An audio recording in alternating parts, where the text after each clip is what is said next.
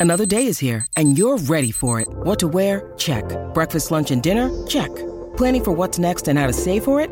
That's where Bank of America can help. For your financial to-dos, Bank of America has experts ready to help get you closer to your goals. Get started at one of our local financial centers or 24-7 in our mobile banking app. Find a location near you at bankofamerica.com slash talk to us. What would you like the power to do? Mobile banking requires downloading the app and is only available for select devices. Message and data rates may apply. Bank of America and a member FDIC.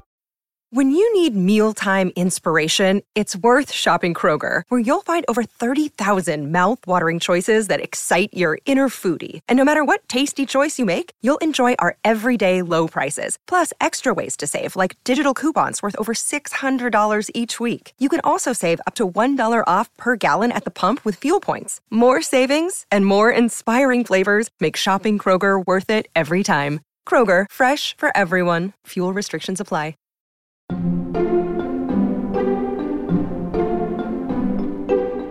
This is my theory. Everyone has like this one thing or more things that they do just to get by, and those are like the things that I'm really interested in. Like, what is the thing that you do day to day that helps you just stay committed, creative, happy, vibrant? Like, those that that is what I consider advice.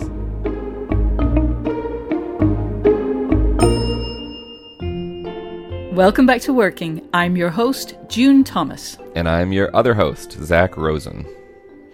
That's right. We're breaking format this week. Instead of our usual interview, I invited friend of the show, Zak Rosen, to share some of the amazing creative advice that he's heard from guests on his wonderful podcast, The Best Advice Show. Zak, tell us a bit about your show. Well, first of all, June, thank you so much for having me. It's so nice to be a friend of a great show that I love. So it's an honor to be here. Um, Thank you. But my show, yeah. So the best advice show, I had been thinking about it and and planning it before COVID, but then I ended up launching it like a month into the pandemic um, in April of 2020, mm-hmm. and that was a time when we had all just started hibernating and our daily commutes were out the window for those of us who did drive. Um, and so everything was so irregular and unstructured and my show just became something that because it's so short it's mm-hmm. like three to five minutes usually it became something that you could listen to you know while you're folding like a half a basket of laundry or doing a couple dishes and like i fell so far behind on my you know long form podcasts yes. um in, in the past year and i wanted to give people a chance to get something substantive without you know needing to um, spend too much time doing it and it's really simple. The concept is I talk to a different person every episode, and they give me one piece of advice. Like I'm pretty rigid about that, because yeah. um, a lot of people um, could give me an hour's worth of advice, but it's like no, I want to hear one thing. We'll talk about it for a couple minutes, and then you can be on your way. So that was the the kind of seed of the idea. Well, I, I really love the show and I, I really appreciate that it's short. I'm not one of these people who wants every podcast to be short sometimes I want to just settle in and listen to like an almost endless conversation. There are some shows, you know, they they could never stop recording, and I, I would listen to every word. And but I also like, you know, I want variety. I want variety of lengths, um, and I really appreciate that they're very focused. You are going to learn something on the show, and I also appreciate how many different kinds of people you ask for advice of. Um, you you also put out a call to listeners uh, for their advice. So it's very democratic. Mm-hmm. Uh, mm-hmm.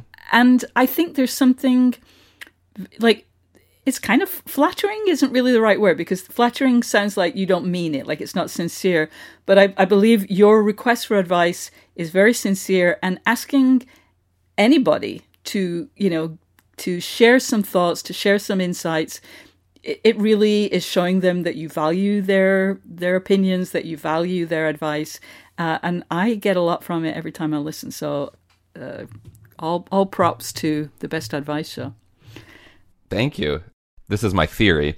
Everyone has at least one solid jewel of advice, and like you know, in in my um, the best case scenario for me is like eventually everyone that speaks English could Yeah. be on this show. Yeah. Well, maybe I could even get a translator. Yeah. But like, you know, a- anyone is welcome because everyone has like this one thing or more things that they do just to get by. Yeah. And those are like the things that I'm really interested in. Like, what is the thing that you do day to day that helps you just stay, you know, committed, Mm-hmm, creative, happy, vibrant? Like, those that that is what I consider advice. Yeah, that's amazing.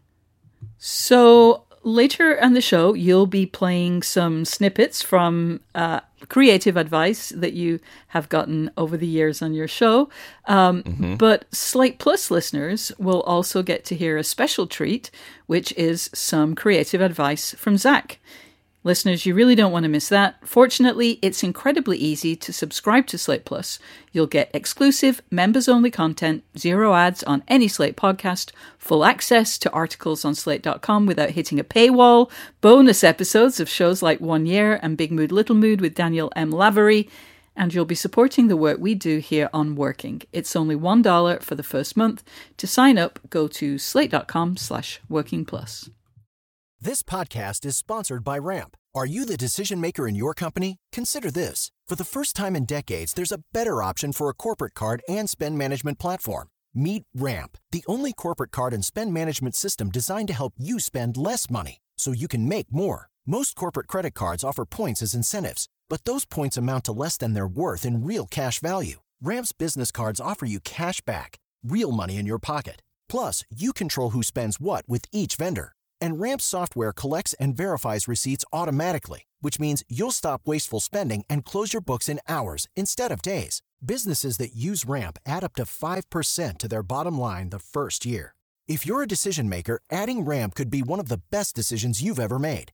And now get $250 when you join Ramp for free. Just go to ramp.com slash easy. Ramp.com slash easy. R-A-M-P dot com slash easy. Cards issued by Sutton Bank and Celtic Bank members of DIC terms and conditions apply. Okay, Zak, three times a week, you share one piece of actionable advice that comes from the mind and life of an interesting and often successful person. I noticed a few themes in the snippets that you've kindly agreed to share with working listeners.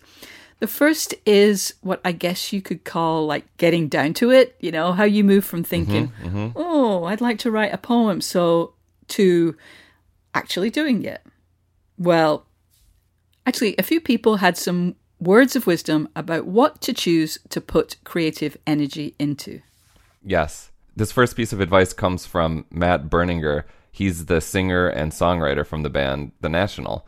Um, and he says that the most important thing, at least when he's starting a new song, It's like the seeds have to be exciting. If the seeds of the, of the idea, the first, you know, aren't exciting, then and, and you're and you're planting it in soil that's rocky and you don't not in the mood to do it, it's like you're not gonna want to you're not gonna run and raise that tree. You're not gonna want to you're not gonna want to like go back to it. You're not gonna keep watering this idea that you weren't even sure if the seed was you don't even want to eat that plant. Maybe it's uh, you know maybe it's poisonous or something. And so I, I, I find just like go back, find new seeds, and go find a new place to plant them, and and and then you'll be excited about raising that tree and that plant and, and pruning it and doing the craft part of it and selling it, taking it to market. You know, Wow, I feel like plant based advice. That's really very hip. so organic. Yeah, organic. You know, like a lot of the best advice, that kind of seems obvious, but I suspect that almost every human has taken wrong turns, you know, about what they choose to put their energy into. You know, you start on a path and something that feels like momentum kind of makes it hard to question if you're on the right path. You don't want to lose your focus. You don't want to have to take a step back on the career ladder if you, you know, move off the path.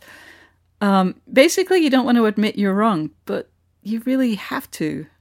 Yeah, and I think it'll save you time and energy in the long Yeah, run if you sure. can like figure out if and when you're wrong. Yeah. Um, and this idea of you know taking a step back or you know kind of falling off the the career ladder, it reminds me of some advice I got from a career coach. Hmm. Her name is Megan Hellerer. Um, actually, AOC Ooh. is a former client of hers. Wow. Um, like AOC before she was a congresswoman when she was a bartender went and, and worked and worked with Megan. Um, and Megan says this really helpful thing about how we can frame our career paths or creative paths. It's this dichotomy she's set up between destinational thinking and directional thinking? The old way of doing things, the sort of like boomer way of doing things, has been destinational thinking. So, destinational thinking is the stuff of 10 year linear plans. You choose a destination, you figure out, you reverse engineer your path to that thing, usually based on what other people have done. Um, and you put your head down and you focus and you don't get distracted and you make it happen. Right. And you work your way us- toward the thing. You get the promotion. Your mindset on being a manager, and you start as a intern, and you climb the ladder linearly. Exactly. And the problem with that is that it assumes that the world and us are fixed. So that assumes that the ladder that you're climbing is going to still be the exact same ladder that you are climbing now when you're whatever 65 or whatever the destinational place is that you're trying to get to. It also assumes that you aren't going to have any changing desires or interests during that time. That whatever is interesting to you when you make that plan is going to be the thing that is interesting to you for that entire time. So it doesn't allow us any room for growth. We want to have directional thinking, which means you start you the only thing you're responsible for, the only thing you need to know is which direction you're heading to. The best way I can articulate this is an E.L. Doctorow quote, which is um, it's like driving in a car at night. You can only see as far as the headlights in front of you, but you can make the whole trip that way. right? So it's like you don't have to have this master plan or, or ultimate goal, which sometimes I feel like we feel pressure to have. Uh, you know, as as working people or artists, it's like you don't need to know where you're gonna end up. Megan just says if we can, you know, take these incremental steps, we'll probably end up in the right place because you know each of these steps we just have to figure out like if we're going if we're honoring our curiosity really like you, you you you work on a new project and it's like kind of like what Matt said like are, is this exciting? Do you want to like Yeah. jump in the air for this or are you not feeling it? And if you're not feeling it like well go in a direction where you will be feeling excited or curious about it. Um and that question what am i curious about? Like it's simple in a way but also it might be hard to think about or it might be overwhelming um, Yeah. because you might be curious about like so many things right Yeah. You know, one thing that I've done when I've wanted to find, like, okay, when you have that opportunity where you're like, okay, I can do anything, I can pick any topic. What do I want to? I'll look at my bookshelves and what I have a lot of books about hmm. because, like, that was something I must have been, you know, just curious about in a big way because I kept buying more. I kept reading more and buying more. Uh, do you, do any of your uh, advice givers have any advice about narrowing down curiosity though? Yes, actually, um, I talked to Gretchen Rubin, who is Mm. she's a famous podcaster and author. Um, her podcast is called Happier, and she seems like this kind of fully realized like happiness guru. Um, but that wasn't always her path. And actually, before she became this author and podcaster, she was she trained as a lawyer. She clerked for Supreme Court Justice Sandra Day O'Connor. Whoa. Um, like that's like she she Yeah. was like at the highest level Yes, of of yes. law, but she came to this realization about how that world made her feel, and in retrospect, she's found that a very helpful question that we can ask ourselves when we are trying to figure out what we're curious about or figure out what our path is, we can all ask ourselves this right now: Whom do I envy? Ooh. Now, envy is a it's it's a very unpleasant emotion. We often don't want to admit to ourselves or to other people that we do feel envy, but it's a very helpful emotion because what it's showing us is that somebody has something that we wish we had for ourselves, and that's a very very useful thing to know. And in my case, um, I remember reading. You know how you get those alumni magazines from your college, and I was reading about all the different people in my class, and I noticed that some people had really interesting law jobs, and I was I was like, oh, that sounds great. And then some people had really interesting writing jobs, and I was sick with envy. And I thought, well, I should learn something from that because those are the people that I envy. They are the ones that have something that I wish that I had myself. That was amazing. Fantastic advice. Focus on the envy that just eats you up. Don't waste the green monster on the person who got the last umbrella in a rainstorm. Like that's that's just, you know, penny ante stuff. Keep it for the folks who just make you want to spit. That's amazing advice. A hundred percent. Um, can I ask you? I'm really curious. Who are the people you envied as a as a young writer? Oh, that's actually a very easy question for me to answer from when I was a, a, young person, and it was Jeanette Winterson. We come from similar backgrounds, at least class wise, and the part of Britain that we grew up in wise, uh, though I did not have the religious upbringing that she wrote about so compellingly in her earlier books, especially Oranges Are Not the Only Fruit. Hmm. Of course, she has an amazing way with sentences, but mostly when I think back on it, it was her confidence that I was captured by. That was the element that she had that I felt I lacked. Mm-hmm. I tried to learn from her attitude. Uh, and I, I think actually, you know, that like being more confident, it seems like it's not something you can kind of will yourself into. But I think if you kind of think of some examples of uh, people who just seem so confident. Like you, you can kind of study them and, and maybe a little bit will rub off on you. Okay, so once you figured out what it is that you're passionate about and curious about, how do you proceed? Phil Rosenthal shared a tip with you about that. Who's Phil Rosenthal? He is the creator of Everybody Loves Raymond. Oh, that little show. Yeah, just a tiny little indie. Um, mm. uh, yeah, so like one of the most successful sitcoms ever and he's also now perhaps better known or or more contemporarily known as um, the host of Somebody Feed Phil on Netflix, which is like a delightful food show. It's like if you we can't travel because of COVID, but we can watch that show and kind of get a little bit of that itch scratched. Yeah. And so Phil told me the best single piece of advice I ever got was from an old showrunner named Ed Weinberger, who I asked for advice from when I was writing the pilot for Raymond. And he said this do the show you want to do because in the end, they're going to cancel you anyway. It, it's a way of life, not just about the sitcom. We all get canceled one day. So live your life. And what's the alternative? What's the what's the flip side of of that advice? Not making the show you want to make. What what happens to you then? You take all the notes from the studio and and then you're dead anyway because you took probably because you took their notes and they made it terrible but they don't take the, the blame for that they blame you. Sorry. You're either way you're out of luck. Most things don't get on the air right? Most things don't. So they're going to cancel you anyway if you're not going to get on why do what they want?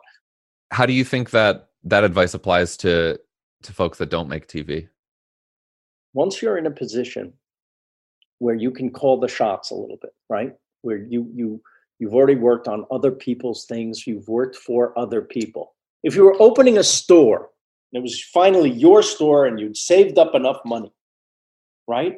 Would you take advice from everybody on what should be in that store? You might listen to everyone, but at the end of the day, you put in that store what you want to put in that store, what you want to sell in that store. If you're making sandwiches, you're going to make the sandwich the way you think it should be made, not the way that guy thinks it could be made, unless you agree that that's better. But if you don't think it's better, why would you listen to that guy? It's your store, it's your sandwich. Okay. That is really great advice, actually, very practical. But only once you've established yourself, like once you have the money to mm, open the. Yeah, true. Once you have true. the money to open your dream store, as he kind of sketched it out. But when you're still at the stage of your career when you're depending on people to give you a chance to prove yourself, it can be really hard to manage mm-hmm. your emotional investment in that process. Chelsea Devantez had some good guidance for that. Who's she? Chelsea is a prolific writer and filmmaker, and most recently, she's the new head writer on the Jon Stewart Apple Plus show. Um, oh my! Wow. Yeah, that's like again, like from Phil Rosenthal to this, it's like these are very um, successful people. Like, how can I relate to them? But um, you know, up until recently, like I think I can't speak for her, but it seemed like she doesn't know like necessarily where her next job was coming from. Mm. Um, mm. Because working in art and creativity, it's so tenuous when it comes to yeah. to landing jobs and projects, and some stuff goes through and some stuff doesn't. And so Chelsea thinks it's important to line up another project when you're midway through your current project. So if you get like your dream show and you're going to pitch it, now line up your dream feature. And before you can hear the answer to one of them, you've already put so much momentum into the second one that you can never hit the ground completely because the momentum of the next project is already holding you up. Yeah, so you're saving yourself from that like awful deflation devastation moment when they say we're not picking up your show and now you're nothing because that you had all your eggs in that basket. So you're you're spreading out your eggs. You're spreading out your eggs and you're also it's like when you get that devastating news, you have like a net which is like, well, I'm still working on this other thing. So I can't fall too hard because I've pulled yeah, I've I've, I've held up some of my emotions with the other projects. Oh man, that really speaks to me. Like so many creative projects require you to do like really deep work and make yourself vulnerable, all while you're aware that you might do all that work and expose yourself and still not mm-hmm. get to mm-hmm. take the next step. Mm-hmm, mm-hmm. So that's very wise counsel. Even though it is kind of playing games with yourself, like playing games with yourself can be pr- like that can be a really smart thing to do. Yeah, you gotta have to trick yourself. Yeah. All right. Well, we'll have more advice from Zak Rosen and the Best Advice Show after this break. This episode is brought to you by Progressive Insurance. Hey, listeners, whether you love true crime or comedies, celebrity interviews, news, or even motivational speakers, you call the shots on what's in your podcast queue, right? And guess what? Now you can call the shots on your auto insurance too. Enter the Name Your Price tool from Progressive. The Name Your Price tool puts you in charge of your auto insurance by working just the way it sounds. You tell Progressive how much you want to pay for car insurance. Then they'll show you a variety of coverages that fit within your budget, giving you options. Now, that's something you'll want to press play on. It's easy to start a quote, and you'll be able to choose the best option for you fast. It's just one of the many ways you can save with Progressive Insurance. Quote today at progressive.com to try the Name Your Price tool for yourself and join over 28 million drivers who trust Progressive. Progressive Casualty Insurance Company and Affiliates. Price and coverage match limited by state law. Okay, we're back with Zak Rosen and the Best Advice Show. Okay, now let's hear some ideas for when you found your passion and your work seems to be improving. So much so that you look back on your old stuff and you get embarrassed. Yeah, I mean, I feel like anyone I talk to is so embarrassed about their early work. Is that is that true for you? Uh, fortunately, it's it can be hard to find. Uh, I'm I'm in the pre-online uh, era, but I I think of so that all the time. Oh my god, yeah. So I I feel I think about that all the time for for you know contemporary writers and contemporary artists uh, whose whose everything is available. Yeah, and um, Hanif Abdurraqib who is a poet and a journalist, and now he hosts like 400 podcasts. um, he's incredible, and he has some advice that honestly I think about, if not every day, several times a week. I see people talking about this idea of growth, and it has to be paired with a disdain for the work that one created before they grew. And I think a way that I've avoided that is by understanding that I did the best I could with what tools I had. And because I wrote that book, I was able to grow and write something else. Um, sure, you might hate your first poem, but because of that poem, you were able to write better poems. You did what you could with the tools that you had, and then you got new tools. And I think that's kind of a freeing, a freeing experience, or at least it feels like a freeing experience to me. Oh, here, here to keep doing whatever our creative work is, we have to feel that we're getting better at it. But that doesn't mean we have to hate what came first. I love exactly, exactly. Yeah, I love Hanif's concept of appreciating it as necessary preparation. Mm-hmm. And I think there's some related advice here where, you know, it doesn't matter if you're trying to be a professional artist or just trying to be creative. Um, yeah you know, with with no audience, which is completely righteous and valid too. Um, and I think this next piece of advice from a writer and teacher, her name is Holly Wren Spalding. She talks about how it doesn't matter how long this period of time is, but it's very important for any of us who are embarking on creative work to create our own autonomous zone. In other words, to have free spaces in your life, free of other people, free of pro- the profit motive, you know, the, the pressure to be earning a living during that time, free of interruption, free of social media, free of duties and obligations that, you know, impinge on, for one thing, the imagination. And the way in which this is practiced in my life most diligently is in the morning hours, which from 7 to 10 a.m. I treat as sacrosanct. There's no appointments, no email, no social media, no interaction with family members. That's my writing time. Do you think for people that don't have a creative practice, there's value in creating these autonomous zones? Absolutely. And that's why I think it is at its core to me it's about a couple of different things. It's a it is about practicing being free, like who am I and what do I care about when I'm not sort of being um, you know, sort of bounced from obligation to obligation or duty to duty. My life is not free of those things. Yours isn't. They exist. I think of this time as helping me be more well resourced for when I do have to go engage with the drudgery or make a living or whatever it is.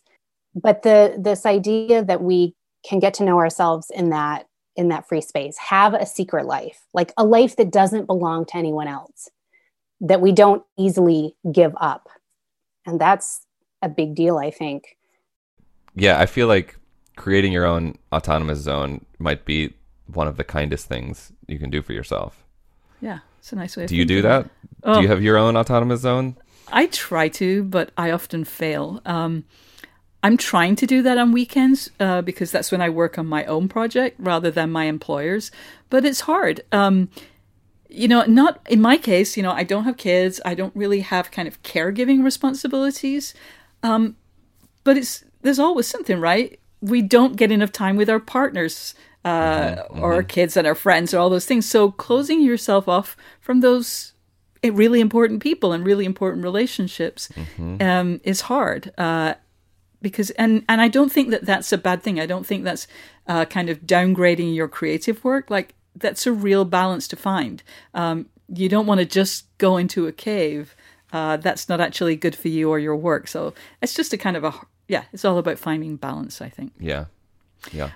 All right. Our last bit of advice comes from writer Heather Radke, and it is deep. What did Heather tell you?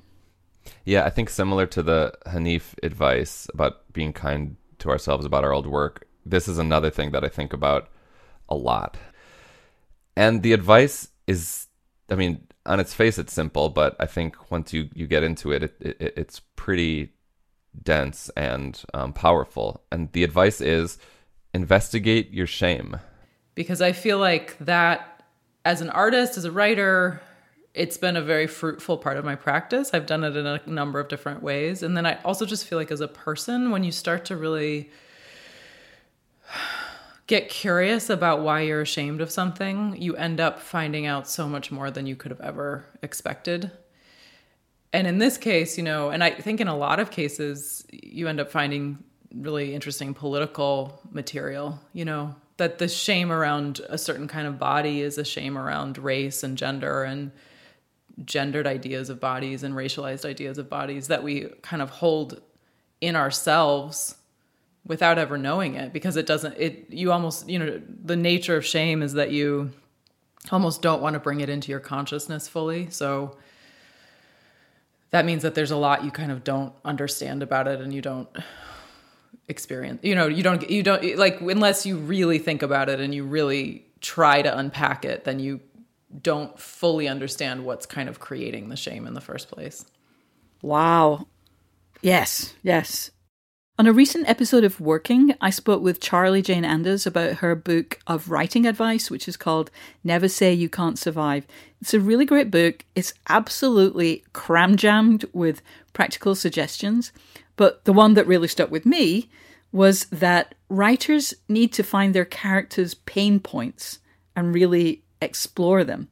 not to be mean to your imaginary friends, but because the unpleasant things we tend to avoid are full of interesting, surprising, challenging emotions. Like that's where a lot of good stuff is. One hundred percent. Um, similar, you know, relatedly, I think about something that this um, kind of legendary radio producer from Canada, Neil Sandell, said at a at a conference I was at. This has got to be over ten years ago. It was at the Third Coast International Audio Festival, but I can remember the the moment so well. I was sitting, I think I was sitting in the front row, and when he said this thing about similar to to what Charlie Jane Anders said, but he he phrased it as find the tender parts of a person's life when we're I mean, I'm an interviewer. And so, you know, in interviews, like figure out what is tender to someone. Figure out what are the things that they might have never said out loud before. And once you can once you can get into that, it's like that's that's what I want to hear. That's the interesting stuff. Wow. Yes. Yeah. Oh God, that's that's amazing. Zak, thank you so much for bringing all these wonderfully life changing bits of advice to our show. I'm sure it has left our listeners wondering where they can find more. So, where can they find the best advice show? Thank you so much for having me. This has been honestly such an honor and so fun.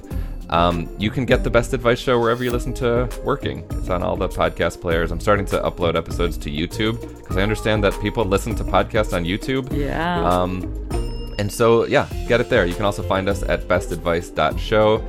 Uh, I'm on Instagram more than I should be at Best Advice Show. And uh, yeah, three times a week, really short episodes. And I, I need to just say, I want your advice. Call me at 844 935 BEST, and you'll end up on the show. do it, people. Do it. Uh, June has been on. June has been on the show. I need to. I, have. I need to put that in there. I have. I have been on the show. Uh, uh, although I don't know how how uh, life changing my advice was, but uh, nevertheless, please, I loved hey, being on the show. Be kind about your be kind about your past work, June. Have oh, I will. Nothing? I will. Thank you. Good point. Good point. Yeah, it was amazing. all right. Thank you to all the kind, generous people who shared their wisdom with the Best Advice Show, and thanks to Zak for his fabulous podcast, but also for producing this episode of Working. We'll be back next week with a kind of regular show, but for the moment, get back to work.